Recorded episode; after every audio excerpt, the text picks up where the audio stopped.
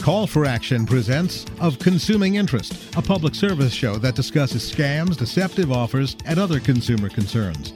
Here's the director of WJLA 7 Call for Action and your host, Shirley Rooker. Do you feel that the law is responsive to you? Do you feel like you have access to it? Well, we're going to talk about some of those issues. My guest today is Tom Gordon. He's the executive director of Responsive Law, which is a nonprofit organization which is it's dedicated to making the law more responsive to consumers. Tom, welcome. It's so good to have you back on Call for Actions of Great. Consuming Interest. Great to be here again, Shirley. Now, you've you've brought up some very important things, and this is, I gather, is in your recent blog. Would you tell our listeners how to find your blog? Because they really should read these things. These are consumer information that are very important. Sure. We are at uh, our website is responsivelaw.org. Uh, the blog is uh, the link at the very top of the page, or you can just do responsivelaw.org slash blog to see what's been going on recently with us. Yeah, and and there's some interesting things that have going on. And let's just start out with the the biggies. Um, the, uh, I, I gather you have filed a couple of briefs. I know you do this a good deal in support of certain issues. Tell us about what is going on in South Carolina right now with the NAACP. Sure. Uh, in South Carolina, uh, the NAACP wanted to provide uh, tenants facing eviction with advice on uh, how to defend themselves. And uh, this is a thing, obviously, that's useful to a great many people, especially as we come out of the pandemic and some of the help that was available to people. Uh, more and more people are facing eviction. also, there's a lot, most people in South Carolina, as in everywhere else in the country, can't afford a lawyer. And the NAACP wanted to have people who, while not uh, lawyers, not members of the bar, were trained in giving advice on eviction matters. People who had great competence and great skill and were able to give people the right information and would be doing it for free as a nonprofit. Uh, their concern was that they would be subject to uh, civil and criminal penalties for the unauthorized practice of law. That is, when someone who's not a lawyer does things that lawyers want to keep for themselves. Uh, and so they filed a lawsuit asking uh, the federal courts in South Carolina to uh, hold that they were allowed to do this as a matter of their First Amendment rights, that they were allowed to give this legal advice to people, even though they're not lawyers, because to say otherwise would violate their First Amendment rights to speak on these public issues. Well, you know, that gets to be a little bit scary because, you know, at Call for Action, we work with consumers all the time. And we certainly don't pretend to be lawyers, but we do give them advice on things. And I don't, I don't think it borders on giving them legal advice. But when does it start to become legal advice? It seems to me like landlord tenant, if I went to my next door neighbor and asked them for information on helping me with a lease, would they be accused of giving giving illegal advice? I mean, this gets to be a rather murky area, and it seems to me like the bar association in in uh, South Carolina is trying to put a stop to all of it. What what is the uh, your feeling about the court case, and when when do you think it might be resolved? Sure. Uh, well, this is you're you're correct to see that this is a very murky area, and there's uh, it's not that people don't understand it uh, who are trying to avoid uh, getting in trouble for unauthorized practice. It's that the rules about it are written very vaguely. Um, so in most states, it's unclear whether some a particular activity would be considered the practice of law or the unauthorized practice of law. Uh, so your neighbor giving you some advice on a matter that touches on law uh, could very well be considered unauthorized practice. If there's a, a zealous enough, aggressive enough person uh, who's prosecuting it or wants to bring a lawsuit against it, uh, almost anything that is advice that touches on the law, and that's most of our lives, uh, could be considered the unauthorized practice of law. And that's exactly sure. why the South Carolina NAACP wanted to get clear statement as to uh, whether this was allowable. Uh, so we you filed a brief. Sorry, no. go ahead, Shirley. No, go ahead. Oh, so we filed our brief uh, obviously the NAACP was very strongly arguing the First Amendment rights to give this advice. What we argued in our brief and the unique perspective we brought was that consumers have a First Amendment right to receive legal advice, the First Amendment right to receive speech. And that's been important in all sorts of contexts. Uh, and it's not as well known of a First Amendment right, but it's been well established by the courts that people have a right to receive speech. And the First Amendment is just as important in protecting that right as it is to protect the speaker. Well, you know, the part of this that really bothers me is that what the NAACP is trying to do is to provide help to people who are about to be evicted, who who are having lease problems or problems with their landlord tenant or whatever. It seems to me like these people, and as as you pointed out in your blog, that they are unable to afford the fees of an attorney, and uh, um, that this is to meet those needs. Is it possible I mean, couldn't they be considered a free clinic? What would have to happen for the uh, for the bar association to get off of their back?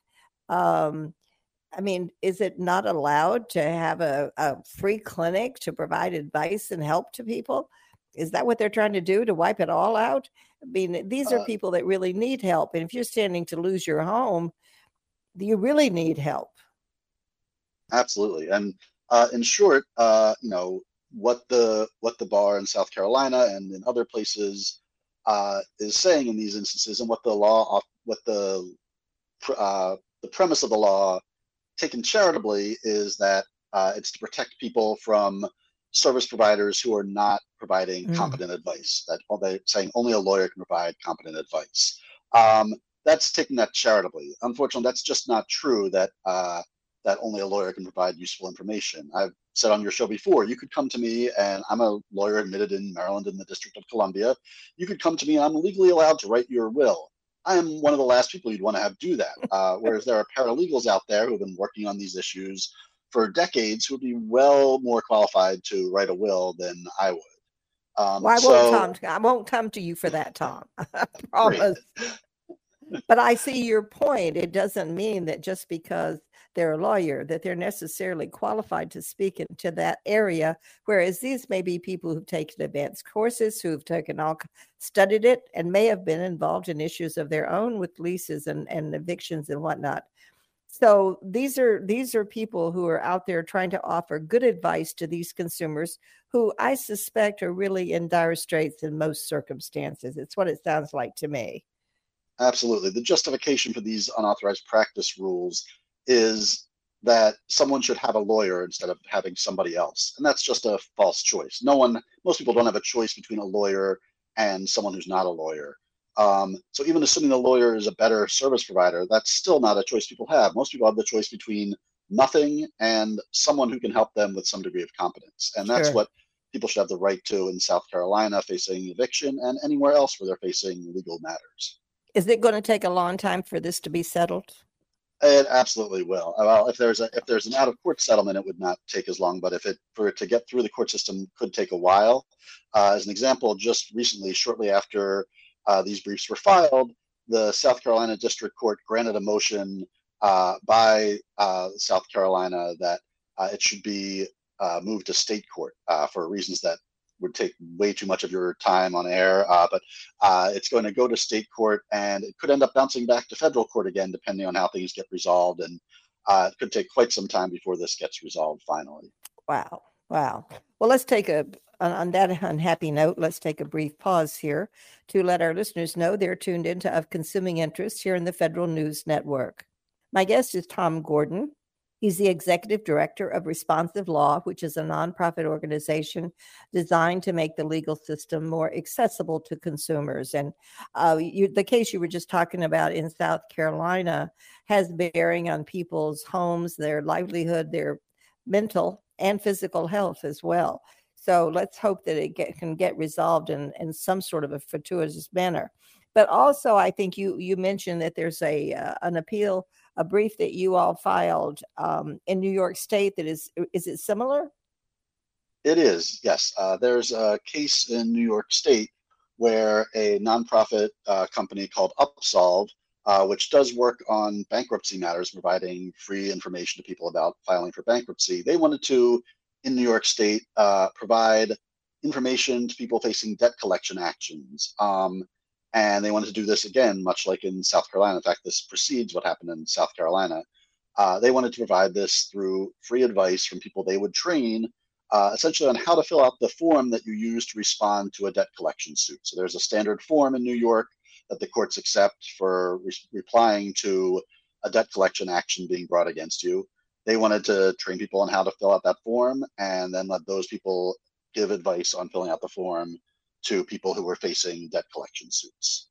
Um, and they I, did a I, similar. I, I just it boggles my mind that they can consider this something that has to go to a lawyer. Right, and again, this is the sort of thing where there can, you can be an expert in this very specific area without being a lawyer. In fact, as in the other case of you know me writing your will, I would not know the first thing about how to uh, how to write the how to fill out this form for you. I would be able to read the instructions as well as you could, uh, but someone who's been trained on this would do a much better job, whether they're a lawyer or not. Uh, and so Upsolve went and again worried about whether this would be allowed. They asked the court to grant an injunction allowing them to provide these services. Um, and in what's really a landmark case, uh, the court ruled that this would, in fact, uh, be protected under the First Amendment in this particular instance, uh, not expanding. Well, hallelujah, a victory for consumers. But, right, and they they did not buy uh, the New York State's arguments that this was a legitimate way to uh, apply consumer protection. That when you're dealing with First Amendment matters, uh, it's very important that you deal with, as in any constitutional constitutional right, that you use the least restrictive means of mm-hmm. uh, of restricting that. So if it's not the least restrictive means of limiting someone's speech, then you can't do it. And that's what they found is that this is a legitimate First Amendment protection, uh, legitimate First Amendment speech, and it was being restricted unfairly and uh, in too broad of a manner. So that uh, was in federal court in New York. It's up to the federal appeals court right now. We again filed a brief similar uh, to our brief in the South Carolina case, where we said that again, this is a, an important First Amendment matter for not just the speakers, but for the listeners, the receivers of the information. Yeah. That consumers have nowhere else to go, and this is really a lifeline for them if they're facing a debt collection action. A lot of these things are not even brought in good faith, uh, and uh, a lot of times it is somebody who is uh, picking up some, you know, picking up some trail that uh, really doesn't even lead to you. It may be debt that doesn't yeah. belong to you. Uh, it's certainly not somebody who's trying to help you out. And so to have someone available to help you out with that, who knows how to fill out this form, who's going to avoid you getting a default judgment against you because you just didn't know what to do, is really helpful. Um, and something that people should have a right to have. People should have a right to have this information. Yes. Um, because because be debt collect- not licensed it's not an even field for consumers if they themselves are trying to go up sometimes against debt collectors. They're good debt collectors. I'm I'm I'm all for people paying their debt, but I also know that there's some bad actors in the field. So, you know, we make it sound like lawyers are terrible. My husband's a lawyer, you're a lawyer. We're not against lawyers. We're just trying to get more access for consumers because from our standpoint at Call for Action, we see how how difficult it can be for people who have, well, you know, like the whole issue of small claims court that you and I've talked about in the past.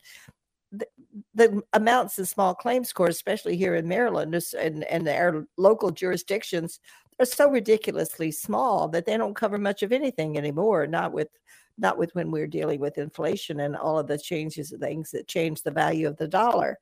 So, you know, I, I, like your fight, Tom, to get more access. And I'm hoping that that these issues will be and, and it sounds like the brief positive from New York is a positive one. Do you think that might in any way impact on what comes out of South Carolina?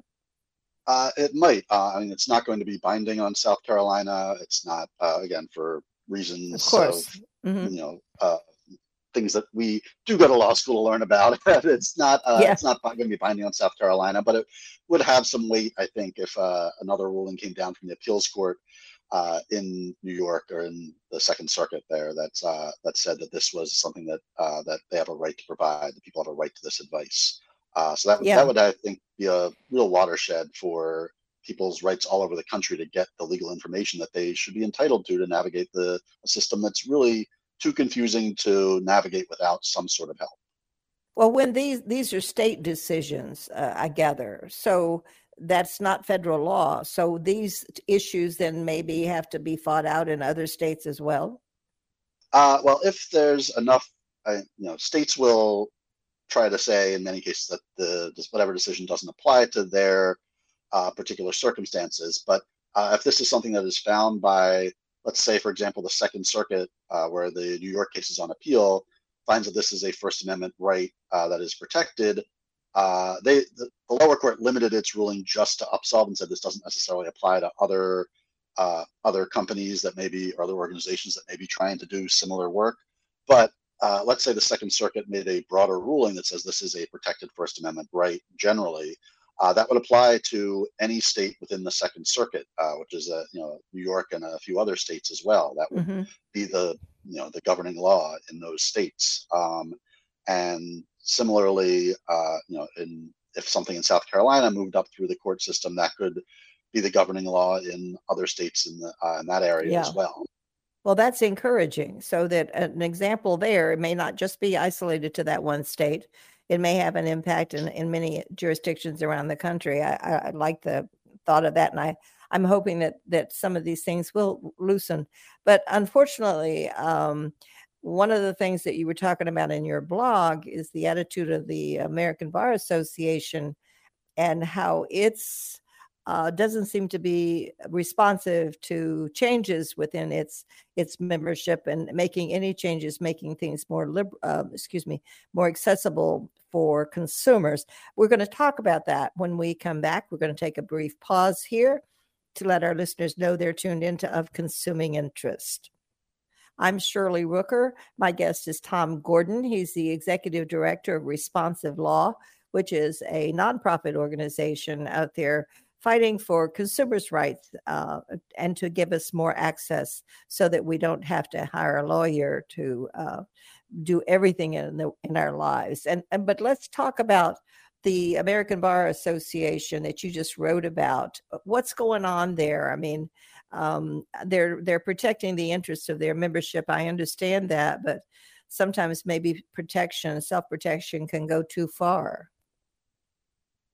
Yeah, well, yes, the, the ABA, American Bar Association, uh, is a national trade association for lawyers. Um, and to some extent, that means they're no different than trade associations representing steel workers or representing uh, newspaper publishers or representing um, uh, pharmacies or any other type of uh, business interests. However, uh, there's a difference in that uh, the ABA also has a role that it has taken on for itself as part of its mission as protecting the interests of justice, the interests of people to have access to the US system of law and justice. Uh, so, what's happened recently at the ABA? Uh, the ABA has tended to be, uh, let's say, not at the vanguard of uh, the changes in the regulation of the legal profession. They're not. They're not leading the parade to change the laws uh, restricting who can provide legal information. They're usually very strongly opposed. Uh, that said, uh, just as not all lawyers think the same way, not even all members of the ABA think the same way. And there are folks within the ABA uh, who have been pushing for more reform, or at least having discussions about what can be done to change some of these restrictions and improve uh, access to the legal system, while at the same time making things potentially better for lawyers as well in uh, being able to reach their clients and potential clients in new, innovative ways. So one of the things the ABA did a few years ago was to start uh, a center within the ABA called the Center for Innovation, and that was supposed to be a place where uh, ideas that were new and possibly uh, even revolutionary and possibly would require some sort of change to regulations of who can provide legal services and how they're provided uh, would have a chance to breathe, would have a chance to be discussed. Um, now, keep in mind the ABA doesn't actually set any official rules or official laws for uh, for state policies about these things. The, those state laws and policies are set by the state courts and by the state bars. The ABA's role is purely advisory in this capacity, but it does carry a lot of weight with states when the ABA makes suggestions about potential changes to law and policy. Um, so, with all that in mind, uh, a colleague and I were invited to uh, write a piece for the Center for Innov- ABA Center for Innovations journal uh, comes out twice a year. Uh, it was supposed to be published in early August. And uh, just before it was supposed to be published, uh, we found out that it was not, in fact, being published. Uh, the upshot of it, and you can read more about the detail of this in our blog, uh, is that there were changes at the Center for Innovations board from the ABA leadership that replaced the ABA's board, sorry, the Center for Innovations board of people who were thought leaders in this area who had a lot of experience and a lot of interest in trying to figure out how to make things better for both lawyers and consumers.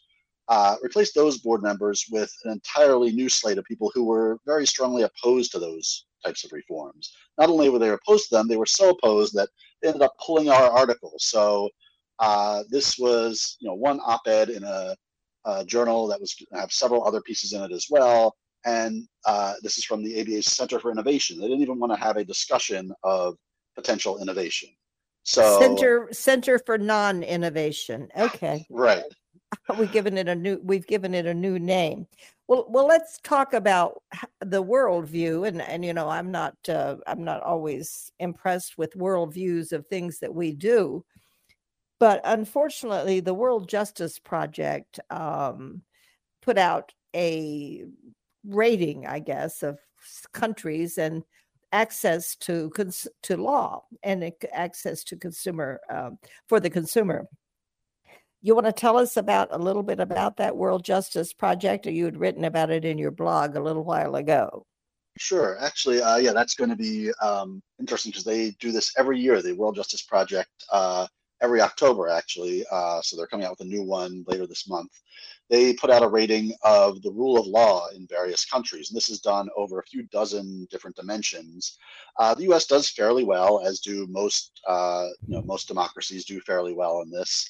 Um, but the U.S. has consistently scored among the worst in the world in uh, the category of access to an affordability of civil justice. So um, while we're looking very much like a democracy with the rule of law in almost every other aspect uh, of our legal system, uh, our issues, uh, access and accessibility of legal help, we're near the bottom, usually in the bottom bottom 20%, uh, along with countries that you would certainly not think of as uh, being under the rule of law. Afghanistan was one of our uh, neighbors in this particular part of the rating recently, for example.